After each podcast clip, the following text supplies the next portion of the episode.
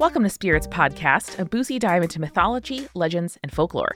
Every week we pour a drink and learn about a new story from around the world. I'm Amanda. And I'm Julia. And this episode 299.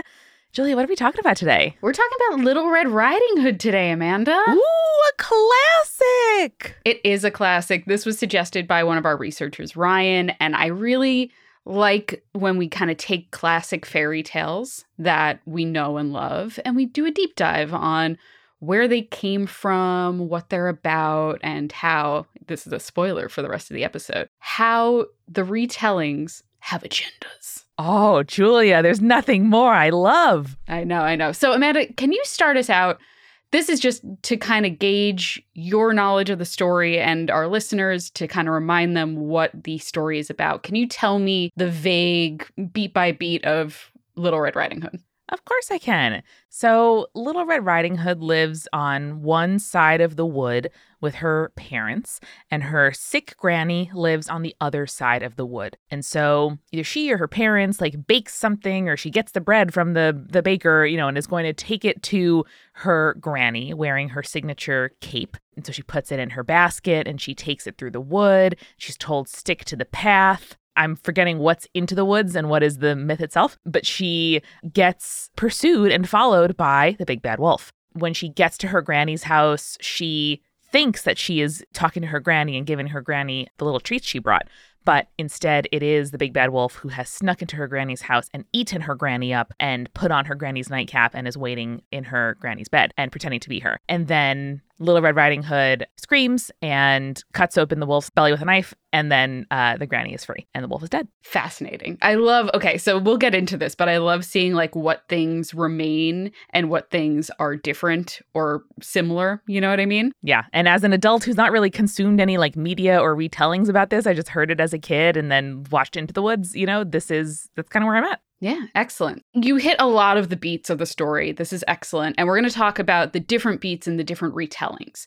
But first, I think it's kind of important to start this episode by talking about the oral roots of the story. Like before we get to the written versions that was recorded by like Charles Perrault and the Brothers Grimm. So the conspirators obviously they probably remember that Charles Perrault was the author of a bunch of other well-known fairy tales including like Sleeping Beauty, Cinderella, Bluebeard, Puss in Boots, all those kinds of things. Yeah, someone who worked at early Disney animation like got one of those books at a garage sale and is like, haha, my secret weapon. Haha, it's all the stories. That makes me think that somebody at early animation in Disney found like a collected version of all of his stories and is like, haha, my career, it's right here in my hand. There it is. There it is. And I mean, a lot of that is just probably that person working at Disney Animation heard a lot of those stories as a child and developed them because they were stories that a lot of people knew and were telling over and over again. And that's going to be really the theme of this episode. It's just like there are just some stories that we tell over and over again, and the lesson of those stories changes every time. Cool.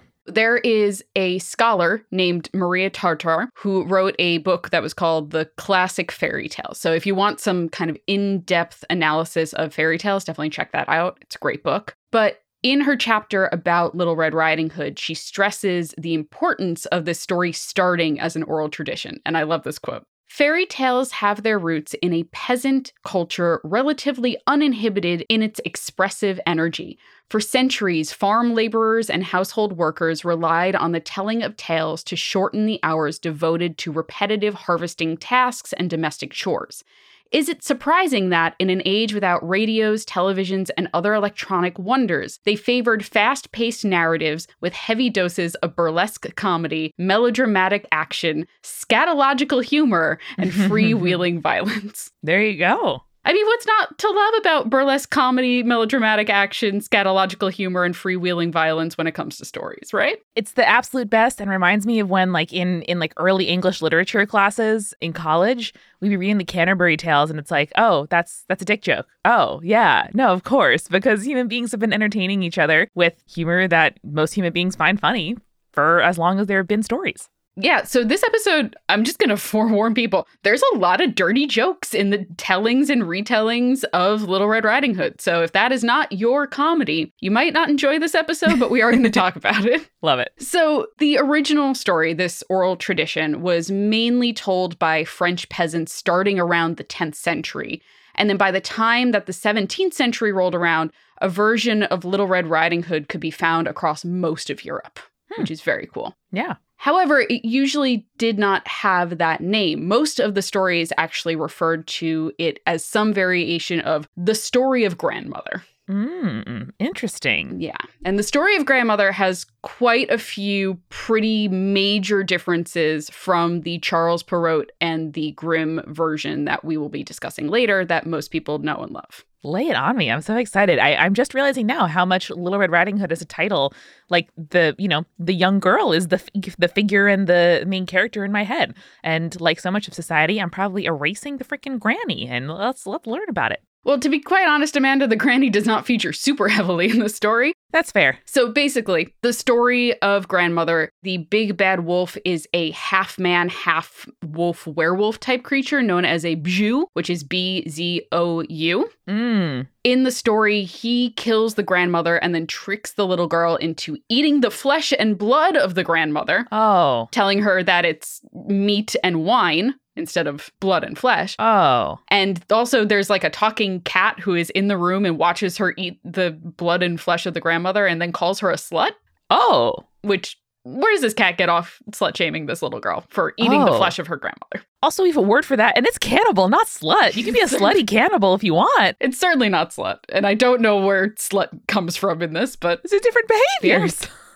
I mean, I guess like I mean, probably there is some kind of translation about it being meaning like loose or transgressing boundaries, or you know, there's probably some relation, but that's extremely funny. yes. So, this story, in case it's not clear, very dark, very sexual compared to the honestly much cleaner version from Perrault. The wolf, disguised as the grandmother, tells the girl to join him in bed. And basically, there's almost like a strip tease kind of scene that happens here where she's like, Well, what do I do with my cloak? And he's like, Toss them in the fire. Mm. What do I do with my dress? Toss it in the fire. What do I do with my skirt? Toss it in the fire until she is naked, basically.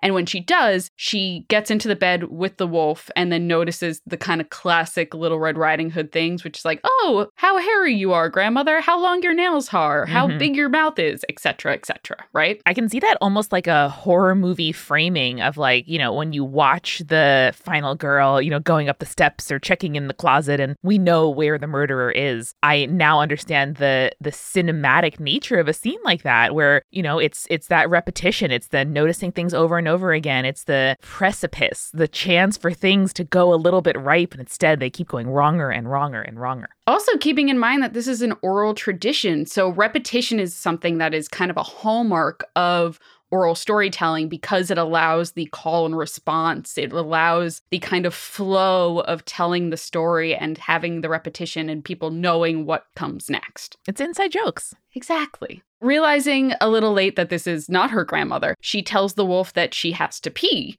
And the wolf is like, whatever, do it in bed. And she's like, no, no, I have to go outside and do it. And the wolf's like, fine, just don't take too long, okay? so she goes outside and she just fucking bounces, right? yeah, smart. And the wolf, after a while has passed, is just like, basically makes a poop joke asking if she's making cables instead of peeing, which is just, wow, Wow. wow. Damn. It's real kind of take my wife humor of like, what are you doing in there? Uh, that's so funny. I don't like that as I don't, but it's also so descriptive and I kind of love it. yeah, you're like, oh, okay. Oh, I get it. I get it, I guess. yeah. Yeah. I hate that as a euphemism for pooping, but moving on. so when she doesn't answer, basically he realizes that she is gone and then tries to chase her home, but she arrives just as she is closing the door to her home and is now safe. Why is she safe? Is there some, is it just like there's the dwelling? Like, do we think about kind of blowing the door down in the Three Little Pigs style? No, I think it's kind of this idea of, oh, because you are safe in your home, the as we've talked about in many other episodes, the boundary between inside and outside, safe and not safe, is very much the key element to a lot of fairy tales and a lot of mythology in general, because the threshold is that transitional place. Gotcha. So he cannot trespass into the home once she has closed the door and she's now safe. Thanks, Hestia. Thanks, Hestia. The tone of this original story, much like Maria Tatar warned us, is much more violent, sexual, and dirty than the very moralizing and, frankly, paternalistic nature of the more well known Perrault version of the story. which means it's time to talk about that version of the story you know? Yay! It was written in 1697, and in publishing it, Perrault kind of changed the literary tradition of the story. So he transformed it from this burlesque oral story of the peasant class to a fairy tale for the sort of upper echelon of French society, because Perrault's fairy tales were instantly kind of a hit and were also written for the fashionable French salons. And like Perrault was kind of designing them in rewriting these stories to feature this underlining bourgeois idea of nobility being superior to the peasant class, Mm. which I'm sure won't backfire on French royalty ever in the future. It's probably fine. No, no. That sounds totally sustainable and, and like definitely true now today. Totally okay. Totally fine. Not going to end up with anyone getting beheaded in the future for sure. I love this emphasis on the transformative nature of the vehicle of storytelling. Yeah. The medium really matters and writing something down, having an audience in mind, like these are not simply kind of like footnotes. It's not a neutral act to write something down, to publish something, to transform something from one medium to another. And it's so fascinating. And I love analyzing this aspect of the sort of tradition of the story. Good news, Amanda. That's what this episode's all about. Hey. So, Perrault's version of the story kind of has two very notable changes, notable points that he added. One, he gives the young girl her titular red hood, which she didn't have in the oral tradition. It's just a young girl. You know what I mean? Like, she doesn't really have a defining trait other than being a young girl. Julia, is it kind of like a reference to a hymen? We'll talk about that a little bit later. Okay. It also introduces a moral to the story that did not exist in the original oral telling. And here I'm going to read you out Perrault's original moral, and then we can kind of go from there. So, this is at the end of the story, kind of what he tacks on at the end. Here's the quote From this story, one learns that children, especially young girls, pretty, well bred, and genteel, are wrong to listen to just anyone. And it's not at all strange if a wolf ends up eating them. I say a wolf, but not all wolves are exactly the same. Some are perfectly charming, not loud, brutal, or angry, but tame, pleasant, and gentle, following young ladies right into their homes, into their chambers. But watch out if you haven't learned that tame wolves are the most dangerous of all. Fuck off. Oh my God. Yeah, I, I said paternalistic, and it is. Wow. Marry who your dad says to keep generational wealth in the hands of people we approve. Yes. So, I mean, right away in this moral. wow. I want to point out that what we just talked about, where Perrault was like adding those underpinning of nobility and being well bred to the tale, like that's huge. Yeah. So, like Little Red Riding Hood, he stresses, can make a mistake, even though she comes from a good family. And it's not just those foolish peasants that can be fooled by a wolf. And like this one's literally a wolf, but the handsome baker's son isn't. And, you know, be be careful there too. Yeah, exactly. This story kind of delineates an interesting shift in thought that was a result of the European Renaissance around the 1600s. So basically, it kind of incorporates John Locke's theory of tabula rasa, or the blank slate concept, Mhm. that established that children are actually distinct beings from adults, from the adults that are raising them, and therefore need to be nurtured in order to be formed into the adult that they'll become. Mm. Which is like a wild concept to add to this story. It is. One of my favorite things that I learned, this is very literary and like metatextual, which I, you know, is my absolute jam. And also the kinds of stuff that I remember and loved best in college, which included one of my professors sort of specialized in like the invention of childhood. Yeah. The idea of childhood as a period where, you know, you are training for adulthood, where a kid is impressionable, where they have, you know, autonomy and their needs have to be shaped. This morphs into the kind of like really paternalistic focus on like it starts all the way from pregnancy, right? And like Yeah. ties into that magical babies episode of pregnant people's uh, bodies and habits and thoughts, even as like as forming this like totally impressionable blank slate child versus I think the reality of like you kind of get the kid you get and you can do your best and every kid is is unique and oh gosh so much here Yeah. So obviously, Perrault would disagree with what you said, where it's Yes. like you just get the kid you get. So that's why this moral is so important to him, because while the earlier story, the oral tradition, the girl outsmarts the wolfman and then moves on with her life with no deeper thought about like the violence that she experienced. yeah Perrault is convinced, rightfully so, that like such an experience would shape the young girl in Little Red Riding Hood. Yeah, it, it is so interesting from this period through to like the satanic panic and the sort of like shaping of the internet and the policing of the internet for for kids that we we skirt so close to like recognizing and nurturing children's experiences and desires and autonomy. And it is so hard for us as adults and as society to both recognize that like kids have needs and desires of their own and shouldn't be ruled by them, but should also listen to them. Like it is so interesting. Like the satanic panic was so close to being like, maybe if kids are traumatized, we should do something about it. and instead of like getting kids in therapy, they're like, no, no, police all nursery schools. Like so close, so uh, close. So close to what it could have been. Could have so been right. Close. I know. Uh, anyway, it's really interesting because Perrault also, besides kind of focusing on this experience and the morality tale, he also focuses on her beauty, which he refers to her in the story as the prettiest creature that was ever seen, and also focuses on her naivete, which I, I, think is something that a lot of people also focus on when they're talking about this story.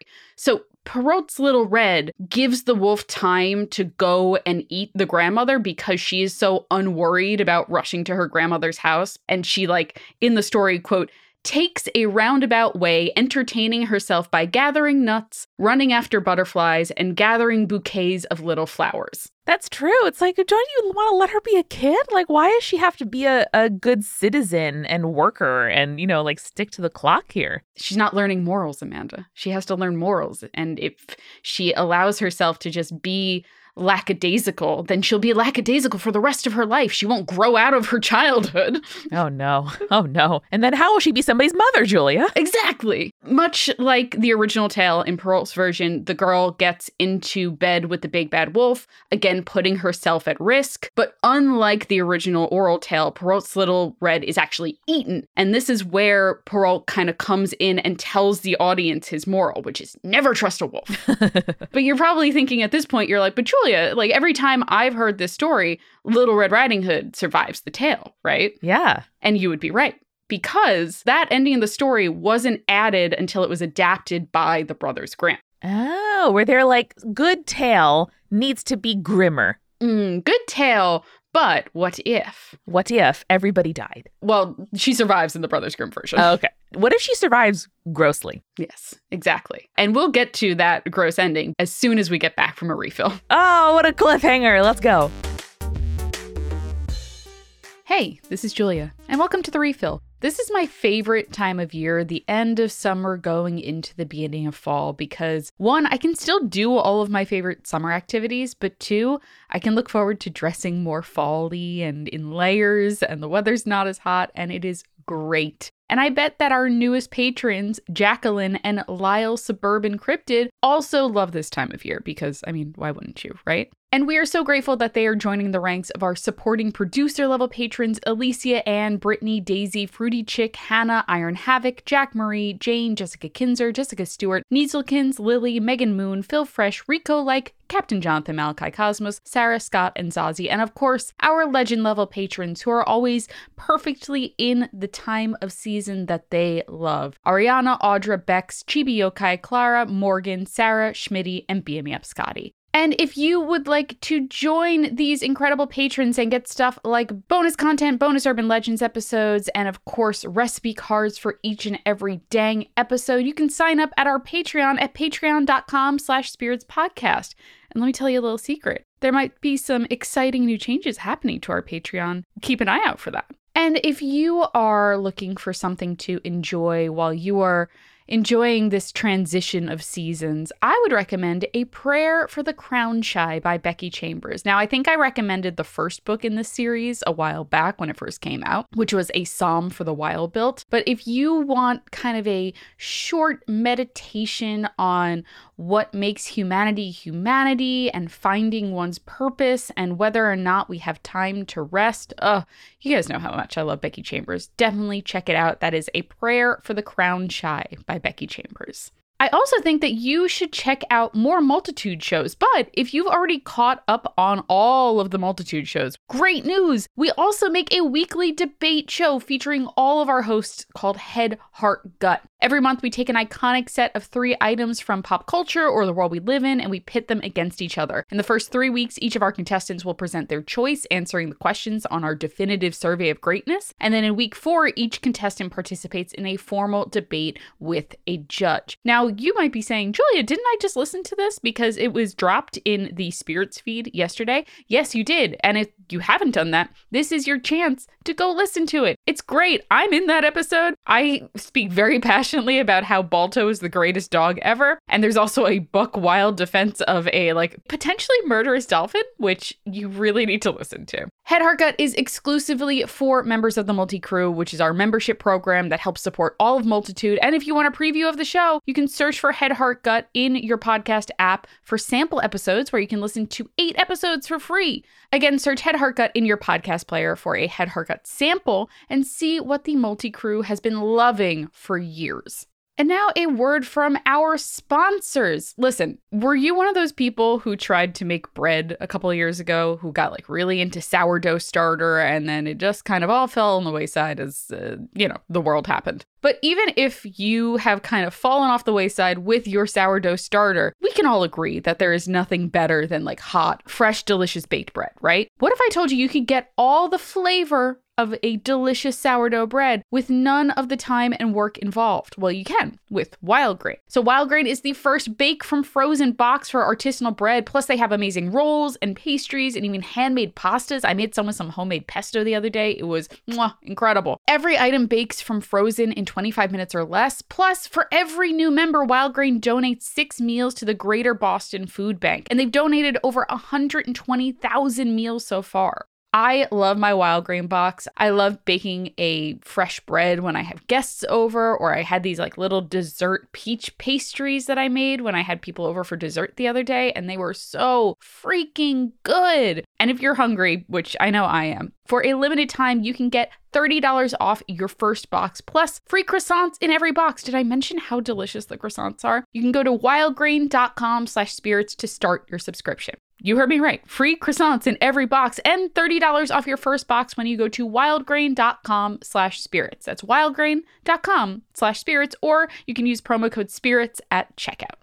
We are also sponsored this week by Blueland. Now, if you're like me, every time I throw something away or throw something into my recycle bin, I'm like, ooh, that's a lot of I'm really like, I'm throwing out a lot of stuff. I really shouldn't be throwing out this much stuff. And it stresses me out a little bit. But luckily, I haven't been throwing out as many plastic bottles since I started using Blueland. And Blueland is on a mission to eliminate single use plastics by reinventing home essentials that are good for you and for the planet. They use this innovative tablet refill solution that takes up 10 times less space than a traditional bottle, and their powerful formulas will keep your home clean and smelling amazing. The idea is super simple. You grab one of their beautiful forever bottles, which are like seriously beautiful, Instagrammable, gorgeous. You fill it with warm water, you drop in the tablet and you get cleaning. The refills only start at $2 and you don't have to buy a new plastic bottle every time you run out. You can even get a subscription so you never run out of the products you use the most and you can save more when you buy in bulk. I highly recommend checking out their Clean Essentials Kit, which gives you everything you need to get started. And they all have these incredible, refreshing signature scents like Iris Agave, that's my personal favorite, Fresh Lemon, Eucalyptus Mint, and for a limited time, their hand soap got a summer upgrade with these three refreshing new scents Strawberry Rhubarb, delicious, Citrus Patchouli, mmm, and Coconut Palm. I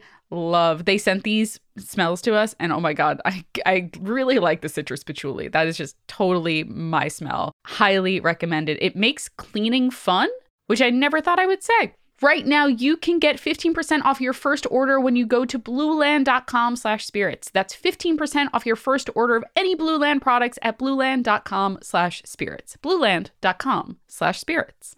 We are also sponsored by Inked Gaming, which is a trusted supplier of premium gaming goods that serves as a one stop shop for customers all over the world. Their collection is full of top quality items and supplies like playmats, mouse pads, board games, dice sets, day totes, deck boxes, sleeves, trading cards, and so much more. They even offer custom items and they can be personalized with unique designs and artwork, and it's really, really cool. They also have a huge selection of products that feature pre designed artwork, which are sent in by these really gifted artists from around the world. And each artist that's part of the community receives commissions for any products sold that their work is printed on. It's a great way to both support local artists and get cool and beautiful art for your gaming supplies.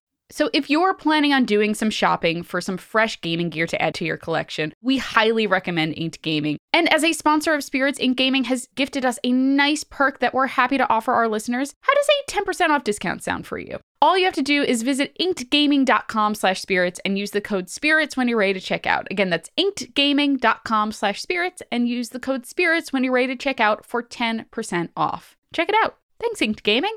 And finally, now a word from our sponsor, BetterHelp. There are a lot of ways that you can support a healthy brain, and we all want a healthy brain, right? You could learn a new language, you could take power naps. I'm a big fan of a power nap, in case you didn't know. And there's also therapy, specifically BetterHelp Online Therapy. Now, I have been doing online therapy for a very long time now. And honestly, it's almost relaxing in a way to like be able to just tell someone about my problems and have them tell you, like, yeah, you're not alone in this. This is a totally normal thing that you're experiencing. And knowing that someone understands the things that are going on in my brain is extremely helpful. And I think that you could benefit from some BetterHelp online therapy as well. They offer phone, video, and even live chat only therapy sessions. So you don't have to see anyone on camera if you don't want to. And it is much more affordable than in person therapy. You can get matched with a therapist in under 48 hours. You can very easily change your therapist if you need to, which is not the case in most real world therapy sessions. And right now, our listeners get 10% off their first month at betterhelp.com slash spirits. That is betterhelp.com slash spirits. And now let's get back to the show. So, Amanda, for our Little Red Riding Hood, I decided, much like the innocent and naive Little Red Riding Hood, when she's out picking berries and nuts and shit on the way to her grandma's house, I thought a berry flavored margarita with a beautiful bright red color would be perfect. So I made us these strawberry margaritas. They are so delicious, and what a good time of year to use the end of strawberry season. Yeah, you got to get those ones when they're just a little bit more tart than sweet. Mm-hmm. And then I think they're a really good addition to a margarita because if you like get the overripe ones that are a little too sweet, then your whole margarita ends up being too sweet. And then you just like wake up with a hangover, and that's not fun for anyone. Yeah. Here's the thing, too I'll often just do tequila, soda, a lot of lime, and then muddle a fruit. It's great. Yeah. You don't have to add the Cointreau. You don't have to necessarily add lime juice. I think lime juice does kind of make a margarita, in my personal opinion. Yeah. But you know what? Classic recipes are classic for a reason, but that doesn't mean we can't spark joy in our own lives. Julie, does that have any thematic tie-in to our to our whole episode today? You know what? I haven't thought about it, but yeah, probably. Remixing, right? Adapting? sure, sure.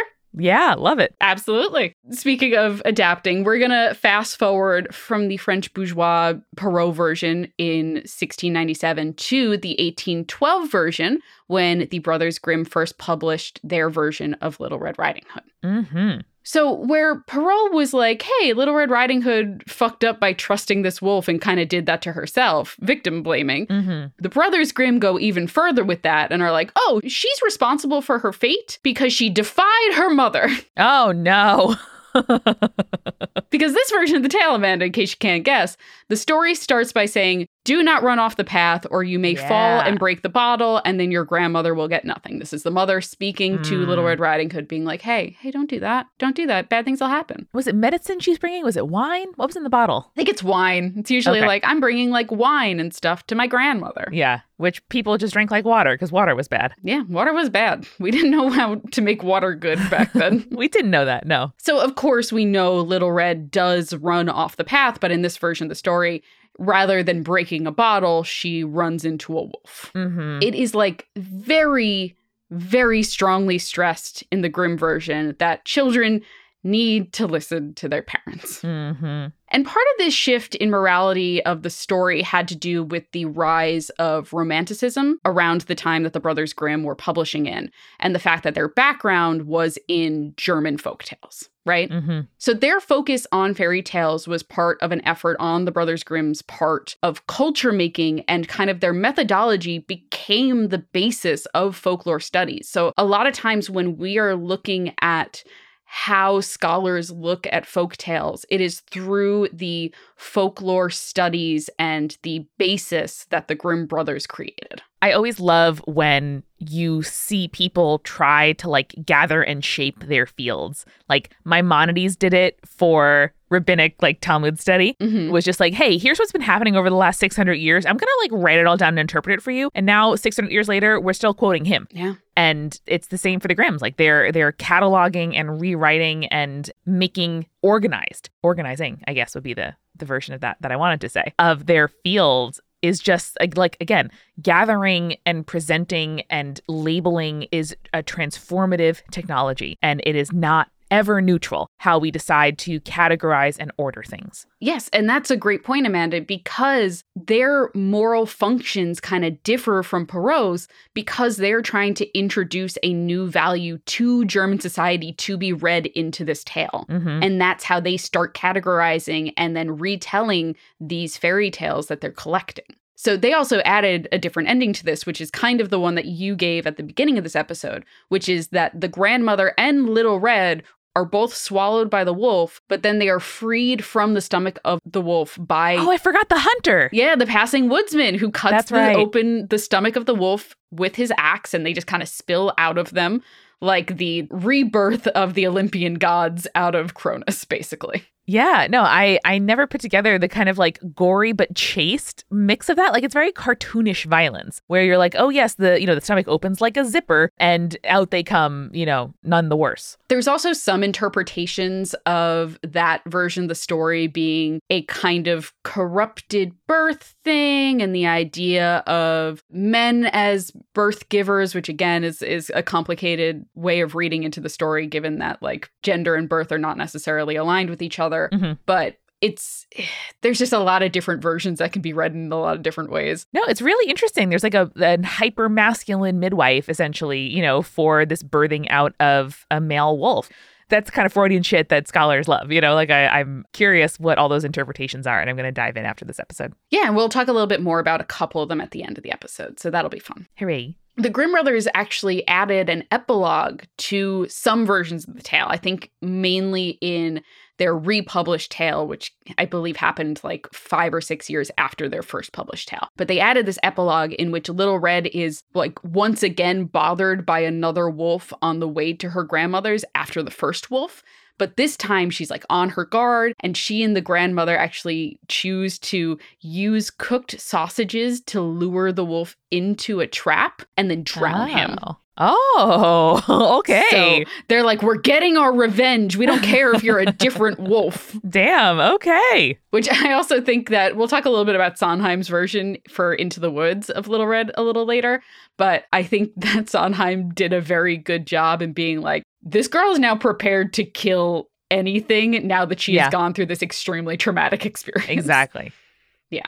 It's super important when we are discussing the three origins of these stories because it, it does allow us to understand the different functions of these different versions.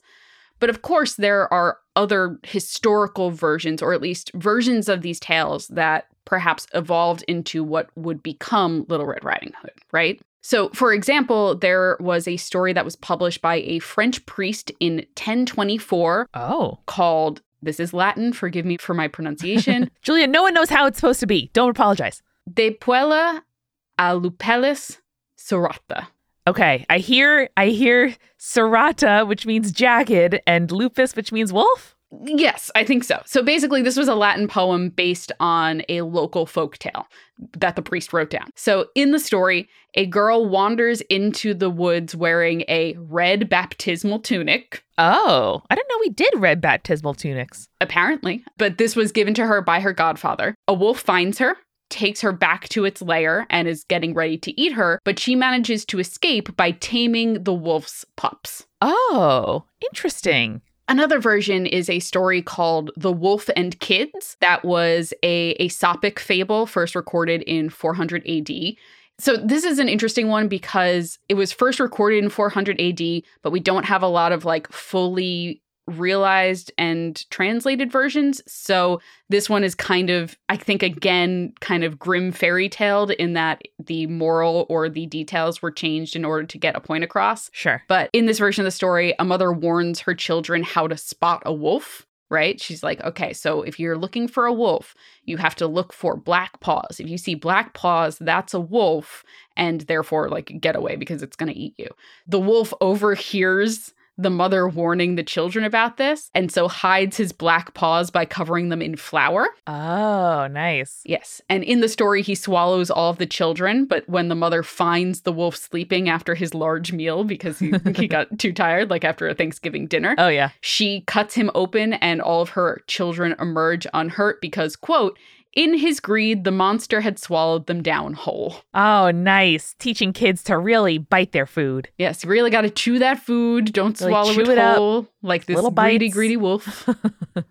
they then, at the end of that story, fill his stomach with stones and then throw him down the well where he drowns. Julia, what is it with? We have to do an episode on drowning sometime because people in the past obsessed with drowning in small bodies of water. Love obsessed with it. Big fans of drowning. Huge. My version of this uh, watch out for wolves with black paws thing as a kid, my mom taught me all about riptides Mm-hmm. because she is a lifeguard and we grew up on the ocean. Yep. And that's uh, that's what I had to know about. Yep. You're like, oh, you see that? See how the water is very calm in the middle? That's not good. Yeah, just relax, let it go, swim parallel to shore. Yeah, exactly. Exactly. Don't try to swim in. It's just going to No, suck no. you out further. Yep. There's also a Chinese folk tale that is very similar to the story of Little Red Riding Hood, which is called The Grandmother Tiger. Ooh, tell me about her. Features really similar elements, basically the same story almost to a T, but with a tiger. The children also get into bed. There's two children at this point an older sister and a younger brother. They get into bed with this big bad tiger who is impersonating their grandmother. And much like the oral tradition, the little girl manages to escape because she says she needs to pee and then gets Mm. outside and runs away. Nice. But her younger brother is eaten by the tiger, who is in turn eaten by two other tigers. Oh. I believe the story is they see her and she's still disguised as the grandmother. Ah. And so they're like, ooh, a grandmother. And then they eat the other tiger. And there's a kind of tiger child turducken going on. Ooh, yeah. what would that be? Tiger Tiled? boy. Yeah. Yep. I, I put boy at the end there, but Oh, that's good. Tiger boy. Tiled is just an adjective, so. Tiled. It's funny. Oh, God. What's interesting about looking at all of these different versions of Little Red Riding Hood and later retellings of the story is kind of what elements are retained and what themes are shifted to highlight the, let's be honest, agenda of the person who's telling the story, right? Yeah. Even if you don't know you have an agenda, you are upholding the society that had an agenda when raising you, unless you decide to identify it, interrupt it, and rewrite it with something better. Exactly. 100% Amanda. For example, sexuality in Little Red Riding Hood is often highlighted in a lot of retellings. There's a song by Alfred Pace Randolph from 1926 called How Could Red Riding Hood, and then in parentheses, have been so very good and still keep the wolf from the door? What? So here's the lyrics that I want to highlight. Why was she dressed up in her bright flaming red unless she was expecting to knock someone dead? No! Why did she ramble? She knew 'twas a gamble. She was out in the woods for no good. They say she was a maid most discreet, but there's nothing to doubt about it. She must have been sweet. But you know and I know that even sweet girls must eat. oh. So the implication is basically Little Red is engaging in sex work, Yeah. which like is fine. Obviously, we're cool with that. We are like sexualizing a, a young girl, and like that is a huge part of that. Yeah, not great. Maybe I mean maybe the song is like you go girl, but th- that element is still true. Right. So like it's really interesting too because like even though Perrault and then the Grimm brothers tried their darndest to remove the sexual features of the original oral tale, Yeah. it just didn't remove it from its entirety in the public consciousness. Like it remains absolutely like the same in a lot of retellings of the story, right? Like Little Red is almost undoubtedly tied to like a burgeoning sexual awakening. Yeah. In most retellings of the story. I mean, there is no sort of like object that society loves to project fears and desires onto like a young woman. Yeah. And no matter, like, even the act of trying desperately to sanitize and desexualize a story still speaks of the underlying fear, right? And like, need to, like, you're still getting away from something, even if where you end up is really sort of ascetic and desexualized and stripped down. Because you know people go that way, or because the the tale in previous incarnations is like that. Yeah. Oh man, like there is just the idea of a little girl alone in the big bad woods. Like there's a reason why it's so iconic. Yeah. And I think even without this particular image of this story, there would be something like it. And this underlies so many other tales and and just morality sort of exercises that we grew up with. Absolutely. It's really, really interesting. There's a couple of other like examples that I want to tell you about. One is this uh, MGM cartoon from 1943, which is called Red Hot Riding Hood. Oh no. so kind of picture this in the same style as the old Looney Tunes because it was directed by Tex Avery, who helped create characters like Bugs Bunny and Daffy Duck and the rest of the squad. Sure. So the cartoon starts with the typical story of Little Red Riding Hood, only for the characters to quickly revolt against the fact that they keep playing out, quote, the same old story over and over again. Oh hell yeah. I'm going to tell you right now, it was made in 1943. Sure, sure. Did not age well. No, no, no. I, I like the metatextual element of someone realizing they're in a story. I think that's really fun. Yes. But before I get into it, it does not age well. Uh, yeah, no, I appreciate it. It's extremely sexual. You can watch it because it is like extremely funny and a lot of the like cartoon tropes that we get today kind of originated with this one. Like, I can't remember exactly. I watched this before the episode, but like the heart pounding out of the chest so it's visible, like knocking yourself on the head with the mallet over and over again Mhm. because you're quote unquote driving yourself crazy.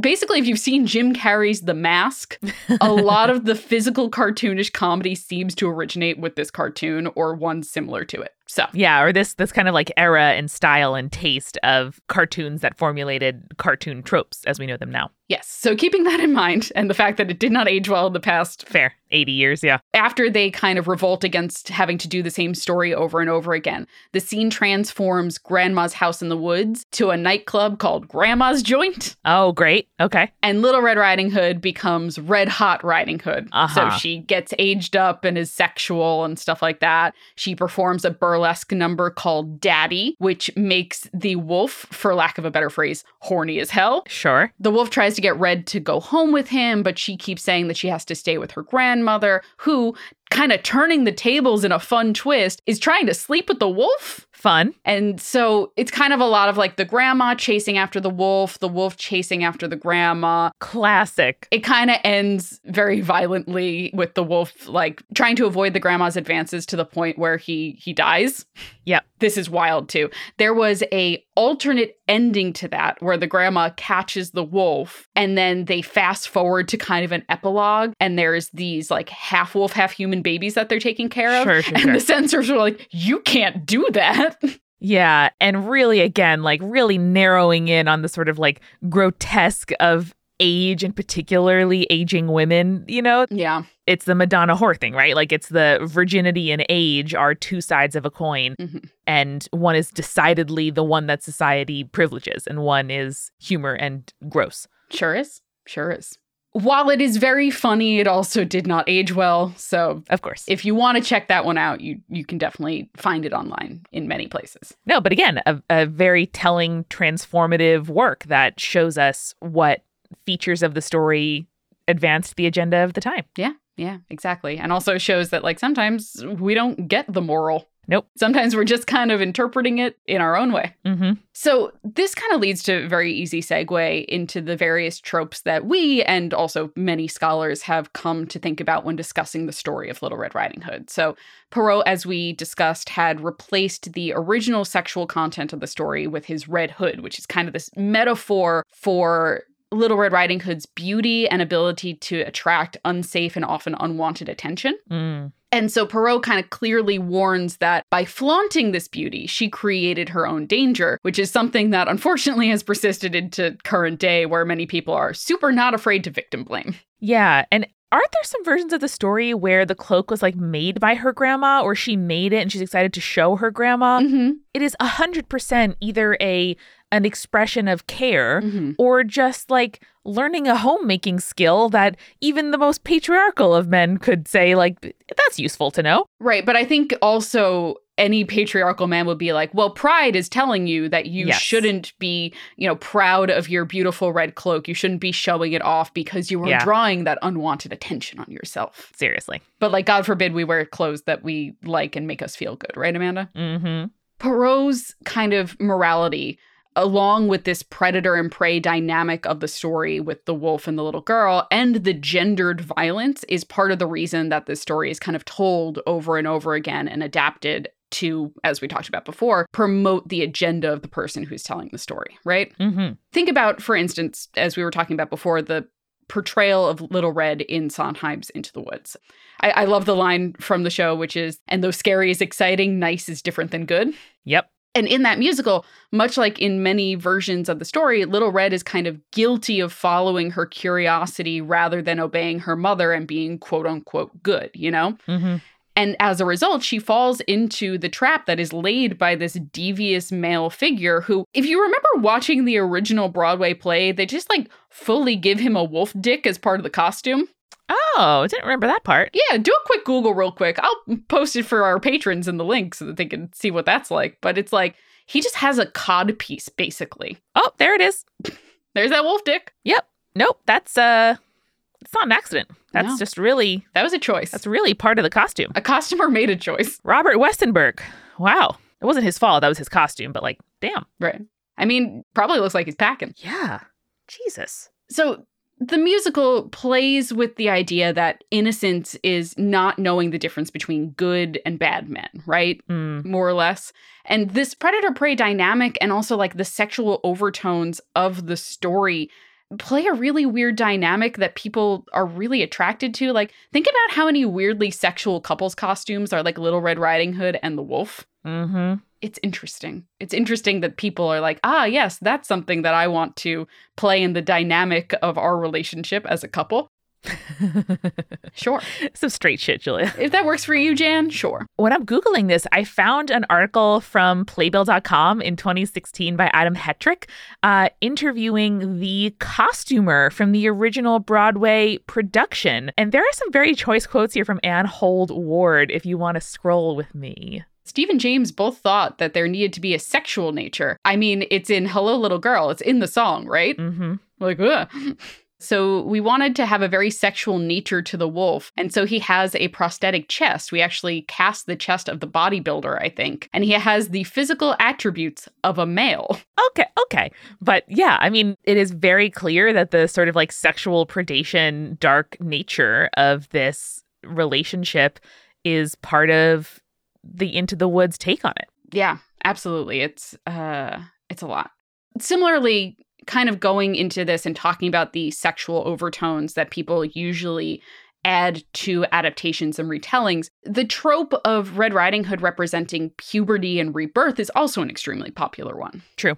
In many of these interpretations, Little Red is kind of going through different stages throughout the story, and then it is eventually reborn through her second birth from the wolf, emerging as a more knowledgeable woman. And the implication in a lot of these tellings is that she is now able to outwit the wolf or wolves in general in the future now that she has this new knowledge to protect herself, right? And then you can get really into the kind of oh, the red cloak represents menstruation. You're like, Mhm. okay, sure. That's a very obvious metaphor that we can tack on to these stories, right? Yeah, and and red as a whole represents all those things, right? Temptation, desire, Fertility, sex, blood, yeah. body, yeah, all those things. Yeah, absolutely. So, my point kind of getting here is uh, whatever version of Little Red Riding Hood we're telling, there's a reason that we keep telling this story over and over again. Maybe we're the French peasantry just wanting to tell a funny story after a day of laboring in the fields to entertain ourselves. Maybe we're telling these morality tales like Perrault and the Grimm brothers, trying to get a certain message across.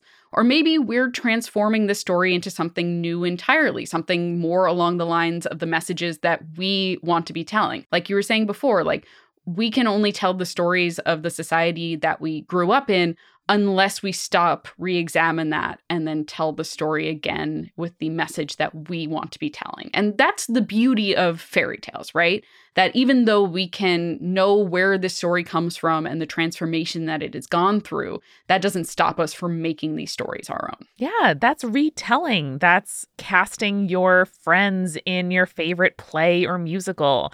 That's inserting your name into a book that you really enjoy or daydreaming about your crush, you know, with lyrics changed from your favorite song, all the way up to fan fiction and putting yourself and your peers and your community and your needs into the format of something that's culturally dominant is such an assertive act of self care uh, and, and, it's it's not self-centeredness it's it's centering yourself in a narrative which is which is very very different. And i think you know these days there are so many you know queer retellings and own voices retellings. And like it, it is happening in genre fiction it's happening in fantasy it's happening in sci-fi it's happening in romance it's happening in ya right? Where where we are looking at templates and narratives whether that's a john hughes style you know teen movie or a little red riding hood and saying the vehicle of this story and its cultural prominence gives it so much meaning when you're able to remix it, retell it, and put it forward in a way that feels provocative and exciting and new. And it's it's a good time to be studying tropes and making them our own. That's true. That's true. Shout out to all of the fan fiction writers who have definitely done a Little Red Riding Hood AU for their favorite characters. Oh yeah. Oh yeah. 100%. Well, conspirators, if you are heading to your grandmother's house through the woods and you encounter a wolf, remember as always, stay creepy. Stay cool.